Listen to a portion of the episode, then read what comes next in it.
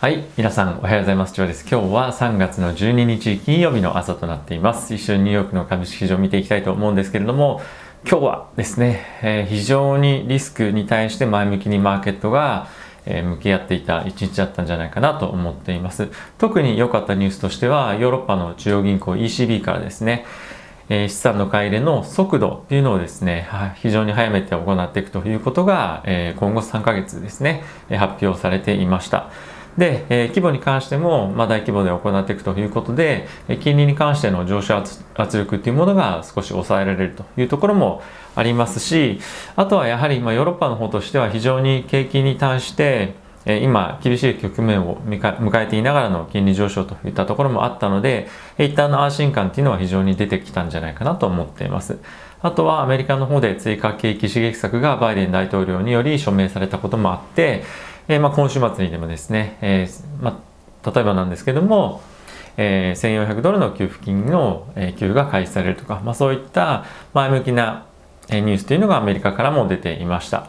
で、えこれを受けてですね、マーケット全体的に、まあ僕は反転と言っていいんじゃないかなと個人的には思っています。ここ最近非常に底堅い動きをしていた、金融セクターですね。まあこれ若干ですけども、売られていて、特に買われていた銘柄に関しては小型株ですとか、あとはナスダック関連の、テックとかですね。まあそういったいわゆるグロース銘柄が大きく買われていた一日だったんじゃないかなと思っています。指数見ていきたいと思うんですけれども、ダウンに関してはプラスの0.6%、S&P はプラスの1%、えー、ナスダックはプラスの2.5%、ラッセル小型株は2.3%といったような形で大きく上昇をしていました。え、金利に関してなんですけれども、ほとんど1日を、え、通して、まあ、変わらない水準で動いていたかなと思っています。昨日はですね、米国の30年債の、えー、入札もあったんですが、まあ、ちょっと若干30年は弱いかなという印象でしたが、まあ、ほぼまあ、堅調といった感じでもいいんじゃないかな。まあ、堅調から若干弱いと。なんで、まあ、金利少し30年に関しては上がっていましたけども、大きく何か懸念をするほどでもなかったんじゃないかなと、個人的には思っています。なので、えー、今回アメリカのですね、雇用統計も非常に良かったですし、追加景気刺激策も、えー、署名をされました。ヨーロッパの方でも債券の買い入れのスピードと、えー、まあ、規模ですね、大きく、えなってきましたしあとはコロナの感染者っていうのも激減している。でかつ、えー、いろんなアメリカのですね 失礼しました。各州で、えー、どんどんどんどん何、えー、て言うんですかロックアウトですね。コロナによる、え、行動規制っていうのが、え、終了を迎えているという本当に前向きなニュースばかりが、え、ヘッドラインに出てくるようになったこともあってえー、マーケットとしては買いやすくなって今後来るんじゃないかなと思っています。アメリカの金利がですね、なかなか上がってこないような状況、もしくは今後、これまで入っていた空売り、債券に対しての空売りっていうのが巻き戻されることによって、米国債の金利っていうのは低下もしくは今の水準っていうのを保つっていうような状況が今後しばらく続くんじゃないかなと思っているので株に対して非常に前向きな環境っていうのが今整っていると思います。で、えっ、と、まあ、買われてる銘柄ですね。特にその GAFAM なんかっていうのは非常に前向きな動きをしてるかなと思っていますし、テスラに関しても5%弱といった形で非常にまた大きく戻しています。こういったあたりはマーケット、マーケットに対して非常に安心感もあるんじゃないかなと思っていますし、あと、ここ最近ですね、一旦大きく売られた半導体っていうのも戻してきています。やはりこういったあたりが元気を取り戻してくると、マーケットとしても、えー、活況になってくるんじゃないかなと思ってます。ややはりナスダック指数が すいません。ナスダック指数が大きく上がってきたのはマーケットとしては非常に安心感高いんじゃないかなと、えー、個人的には思っています。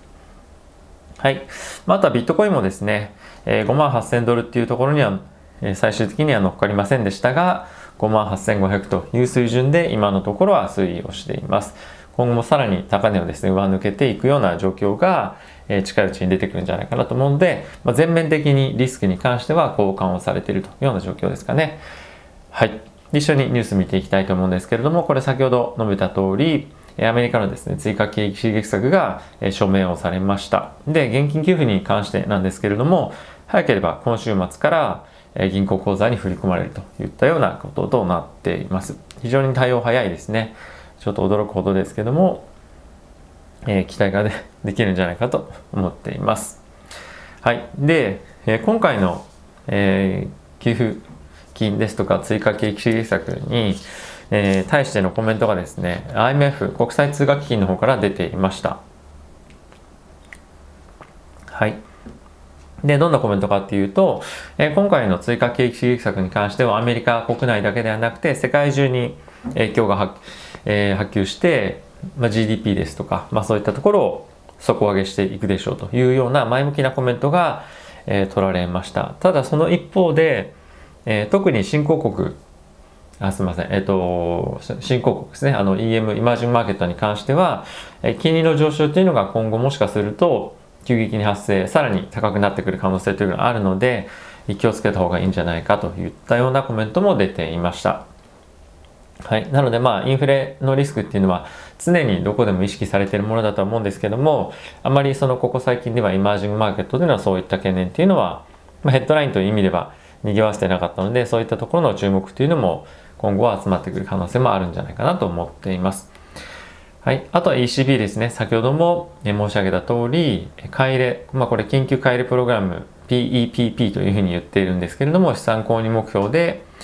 えー、合意しました。こういったところの規模、スピードを上げていくというところで合意をしたんですけれども、え一部の参加者からですね、え今の金利上昇っていうのは、え経済が回復してくることによっての え自然な金利上昇というふうなコメントも出ていて、えー、改例プログラムの、まあ、拡大というのはすべきじゃないというような声も出ていました。なので、まあ、ある程度こういったのはアメリカでも同じような議論は、えー、されますけれども、やはりこの金利上昇というところに対して、えー、あんまり人為的に何かするべきじゃないという意見も一定程度あるのだなと。まあ、ただ、これがマジョリティな意見ではないのかなと思うので、引き続き、金利の低下のところに対して、各国政府が、え、一緒に取り組んでってる、まあ、この傾向は続くんじゃないかなと思っています。で、ワクチン関連のニュースなんですけれども、今現在治験を行っているノバックスのワクチンがですね、有効性が、えー、大体100%ぐらい今ありますよというニュースが出てきていました。で、え今回ですね、この治験の、え、規模としては、まあ、世界各国もちろんやってるんですけれども、えイギリスのえ、変異株ですね、に対しては86%有効といったところで、変異株に対しても非常に期待ができる結果が出ていました。一方で、え、南アフリカの変異株に対しては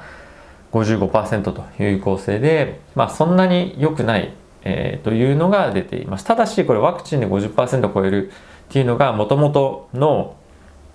まあ、今回コロナのワクチンでの、えーまあ、線引きのラインというふうなことは以前から言われてましたので、まあ、一定程度の有効性および、えその重症にならないっていうところの価値っていうもいうのも、まあ、あるんじゃないかなと思ってます。なので、えこのノバックスのワクチン100%有効っていうのは、えバイオンテックとファイザーが開発しているものよりも有効性は良かったので、今後もこういったところは期待ができるんじゃないかなと思ってます。もう実際ワクチン今後いらないんじゃないのっていうふうに思う方もいらっしゃるかもしれませんが、まあ、今先進国、特にヨーロッパでもまだ供給が足りてないというところと、まあ、あとはですね、やはり世界中に供給するとなると、1社2社では足りないと思いますので、まあ、そういった供給体制っていうのが、えー、と整うという意味では すいません、えー、いいニュースなんじゃないかなと思っています。はい。あとはですね、アストラゼネカのワクチンに関して、えー、少し副作用が出てるというようなこともあって、血栓ができてしまうようなんですね。で、これが、えー、っとですね、デンマーク、ノルウェー、アイルランドがですね、ワクチンの接種を中止したということが発表されていました。アストラゼネカ製のワクチンに関しては、えー、承認される前からですね、いろんな副作用のニュースが出ていたこともあって、まあやはり何かしらちょっとあるんだなというのが認証ですよね。で、すでに死亡例もいくつか出ているので、こういった動きというのはもしかすると波及していく可能性というのはあるんじゃないかなと思います。まあ、そういったところも受けると、ノバックスのワクチンが今順調に開発が進んでいるというのは非常に前向きなニュースじゃないかなと思っています。それと同時に、ヨーロッパの方では、ジョンソンジョンソンのワクチンが承認をされたといったところで、これはヨーロッパにとって非常にいいニュースじゃないかなと思っています。ただしまだそんなに供給がですねヨーロッパの方では進んでないので、えー、ここがどうなるかっていうのが、まあ、どれぐらいですねあの供給が速やかにできるかっていうのが鍵となるんじゃないかなと思っています。はい、あとはですね、えー、香港への選挙カード、えー、選挙制度の介入というところを、えー、中国の方では決定をしましてでそれに対してアメリカからコメントが出ていました来週ですねオンラインでの会談があるということなんですけれども、えー、厳しいものになるでしょうというような発言が、えー、アメリカの方からは出ていました、えー、この時の会談の内容としてはですね厳しいものもあるだろうし意見の違う分野の議論でも手加減をしないぞというようなコメントが、えー、出ている一方で気候変動ですとかねあとは経済に対しての協力できるところに関しては積極的に、えー、手を組んでいきたいというコメントは、同時には出ていたというような状況となっていますで同じトピックに関してイギリスの外務省の方からもコメントが出ていまして、え中国の国際的な信頼感をま、大きく一段と損なうというようなコメントが出ていました。はいまあ、イギリスはやはりですね香港を、えーまあ、返還したということも、まあ、ありますしあとはそこでもともと返還する条件として、えー、まあいろいろ結んでいた約束もですね今回破られてしまっているということもあって心地穏やかじゃないのかなと思っています。まあ、一方で、えー、イギリス在住の、えー、中国の大使館ですねに関しては、まあ、長期的な香港の繁栄に、えー、資するものでありイギリスと中国は民主主義の 定義が異なるんじゃないかっていうような見解も示していました。まあこれはちょっとうんどうかなと思いますがちょっと正直わからないですね。今後どういうふうになっていくのか。イギリスだけではなくて世界各国中国に対しては厳しい対応っていうのを取っていくと思いますので今後も引き続き注目かなと思っています。はい。まあ、フローの方はですね、非常にポジティブな動きばかりですし、あとはやはり非常に注目なのが、アークに関連した銘柄及びアークの ETF っていうのが大きく巻き戻されているそうです。空売りもやはりアークの、ね、機関ファンド、アーク KK とかですね、中心に入っていたということなんですけども、そういったところも大きく戻していますし、アークに入っている銘柄というのもしっかりと大きく戻してきているので、えこれもマーケット今後反転して、え、お金が入っていくんじゃないかなと、え、株式市場にまた戻っていくんじゃないかなと思っています。はい。まあ僕はですね、先週、まあ少しちょこちょこ買っていたので、今週はまあもう少し様子見ようかなと思っていましたけども、まあ資金調達したりとか、いろいろ工面できるようであれば、